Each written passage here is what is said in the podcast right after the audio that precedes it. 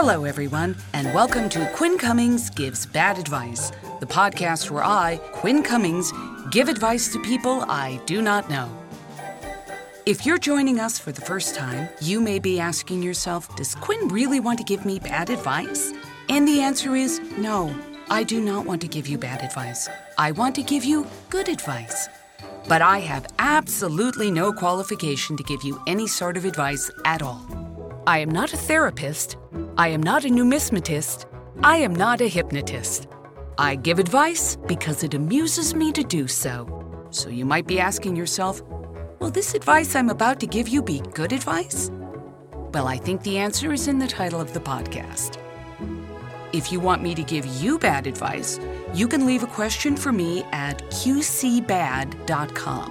It's completely anonymous, and better yet, it's completely free, so I can offer up this advice with a 100% money back guarantee. Now, let's get started. Our first question on this rainy day comes from Twitter. Dear Quinn, my in laws are generous and have been welcoming to me and my children into their extended family. My mother in law is pretty passive aggressive and has a habit of saying very pointed, often insulting, or very judgy remarks to me and following them up quickly with a playful shove and a, oh, you know, I'm just kidding. My partner insists she's kidding. I can take a joke, but these feel like a disguised jab. She has given me no reason to think she really dislikes me and has been otherwise kind, but I believe uses this tool when she wants me to know she disapproves or to cut me down, or even to just antagonize. I'm extremely grown up and we don't see her often. Is it worth saying anything that won't backfire on me? Probably not. But I can give you a couple of suggestions for tools because I know this one. My mother was this one. She'd make an incredibly hurtful, I'm making air quotes around this word, joke about me in public, leaving me with two options fake laughing, which normalized what she had done, or indicating she hurt me. Either way, it wasn't so much that she won as I lost. I'm guessing your mother in law waits for an audience to set off these little IEDs. Here are my suggestions. One, if you are correct, and this is for a response, treat her as you would a dog. Allow me to explain. Dog trainers will tell you when a dog jumps on you, don't lean down to chastise them and push them off, because while you see this as a correction, the dog views this as a positive interaction. Instead, you're told to turn your back to them. The party is over. Anytime your mother in law takes the shot, smile politely and excuse yourself. Don't give a reason. Smile, excuse yourself. What you are telling her nonverbally is behave yourself or the party is over. Second suggestion. When my mother did these, they sort of worked like a drive by shooting. You're sitting there on your front porch drinking some lemonade and blammo! You've been sniped. If you feel like it, take one of her shots, laugh, and then explain it to everyone. And then keep explaining it. See, she's saying there aren't any bugs in my kitchen because even bugs wouldn't eat my cooking because she's saying I'm a terrible cook. Right, Eleanor? I'm a terrible cook. That is hilarious and keep bringing it up during the evening. You are hilarious. You're just, you are so cute. If this is what she's doing, she wants to set the pace of the attacks. Make her work at your pace for a while. And when she's especially dreadful, smile pleasantly and think, Old lady, I'm going to outlive you. Dear Quinn, is travel to a foreign land to learn about different cultures worth going into debt? Depends what you mean by debt. Is it a month's salary of debt or a year's salary? And learning about different cultures seems really laudable, but worryingly open ended. Some thoughts. Is there a way you could self finance a bit in wherever it is you want to go. Could you teach English? Could you teach something else you know how to do? If you have a full time job, is there any sort of program through your company with an overseas component? I think the experience will be something you will never regret, but I don't want you to regret the consequences. Decide on the absolute most you can spend and not come back terrified. Then plan a trip that costs about 75% of that to leave some padding for weirdness. Then set out to drink it all in, knowing that you have made the perfect decision for you. And when I say drink it all in, that's a metaphor. Be careful about what you drink. Bon voyage! This one comes from QCBad.com. Subject Dirty Thoughts Sneak Attack. Dear Quinn, I'm more than happy in my relationship. I'm having dirty thoughts about a guy at work.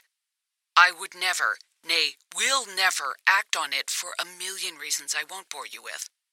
What can I do to make the dirty thoughts go away? The human brain simultaneously craves stability and novelty, each one trading off which is the 49% and which is the 51%. You have a great relationship. You aren't going anywhere. So your brain finds novelty in a completely safe manner, which is showing you filthy movies. Our brains fantasize about lots of things we have no intentions of acting on. Didn't you ever imagine that your car had a rocket propelled grenade installed and you could just use it on the oblivious idiot driving in front of you? Really? Just just me then? Okay. Our brains are big and dark and weird. Put a pin in that word weird. I shall reward your patience at the end of this answer. You are a sexual being. We are all sexual beings. Even people in the asexual community are still sexual beings. The Victorians were appalled by this fact. They tried very hard to police sexuality everywhere they found it, and there were 80,000 prostitutes working in London alone. There was even a guidebook to the brothels, a veritable Zagat's Guide for strange. Sexuality will out. Screaming, Go away!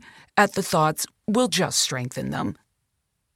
If you really want to try changing the narrative in your head, if you and your partner are so inclined, maybe you create a little safe danger together, which studies have shown encourages pair bonding and livens up the relationship. Find something to do as a couple that revs the adrenaline. Kayaking, mountain climbing, public speaking. Afterwards, you might find yourself viewing him through slightly newer eyes again. But wherever you get your appetite, through fantasy or half dome, it's completely fine. You know you're going to eat at home. Now, back to the word weird. Once in my 20s, my brain treated me to a really thorough dream where it was just me and Wallace Shawn. If you do not know who that is, go look him up. I was disturbed for weeks. Whatever your brain is playing in your main theater, it's got to be better than that.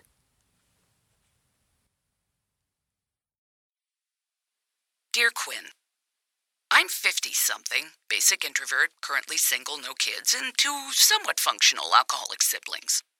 I have a couple of close friends that are my emergency contacts, power of attorney, medical directive.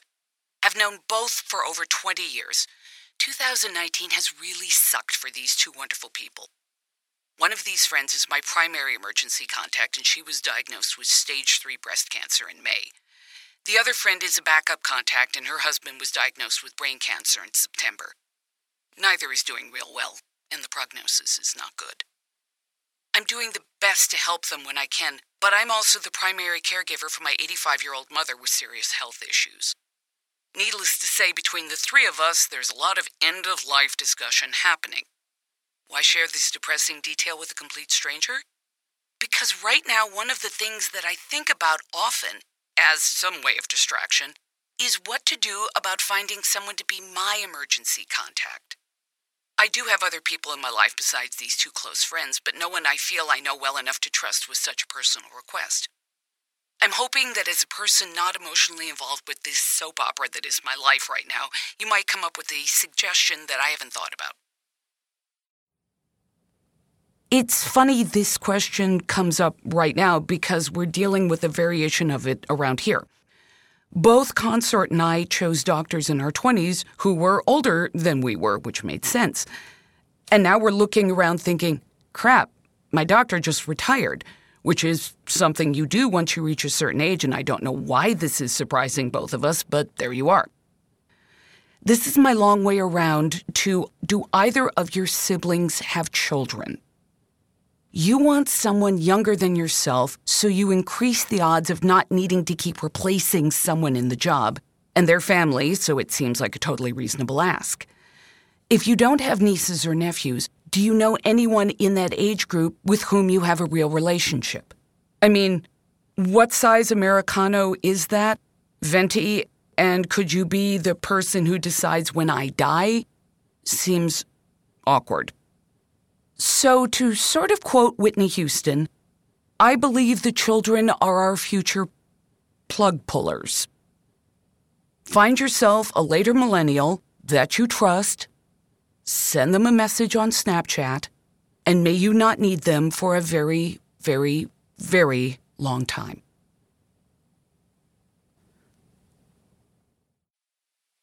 Dear Quinn, I am a senior in college, and I have never had a quote unquote traditional adolescence.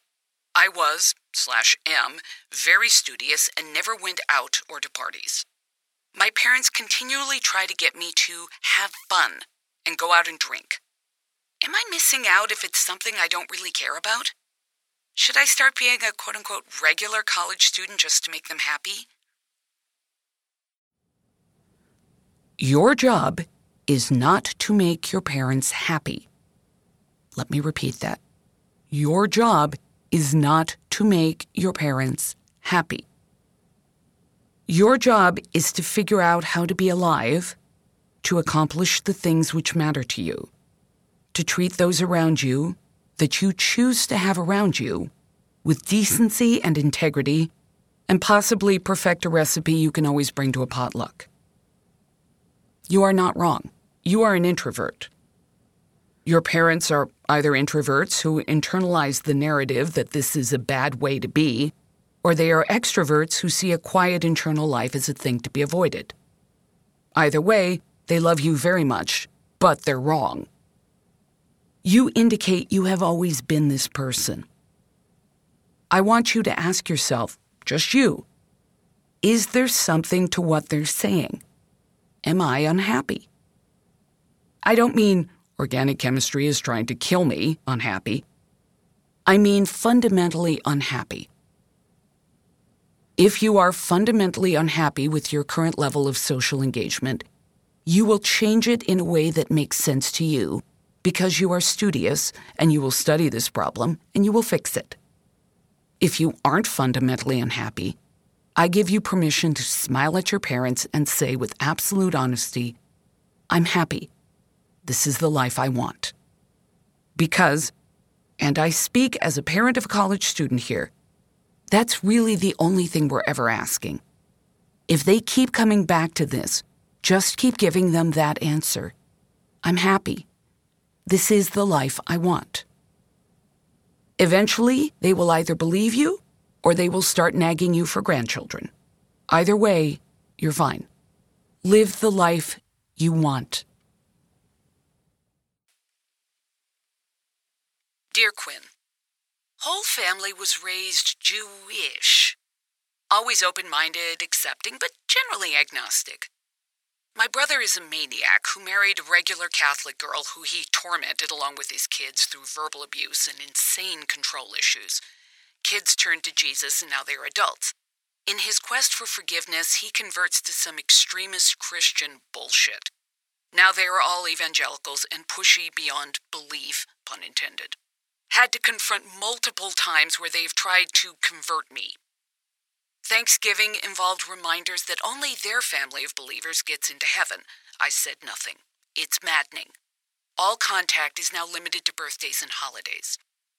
Thinking about bagging them for Christmas and going to New York to see my wife's family with all our kids for the first time in 15 years. Thoughts? Oh, yeah, you should definitely do it. At the very least, because you are so, understandably, reactive at this point that anything beyond hello is going to set you off. Visit the relatives, buy yourself a year for someone in the family to change. It could happen. Who knows? You might discover going to New York is a wonderful new tradition, or you might learn that your blood relatives are somehow slightly less annoying than your in laws. Either way, I think you have to run the experiment. I wish you luck and happy holidays. Dear Quinn, my dad died on December 1st, my mom in May. My kids are six and three and endlessly needy. My job is both boring and disappointing. I have no disposable income for hobbies. What do you do when life is just something to be endured? First of all, my condolences.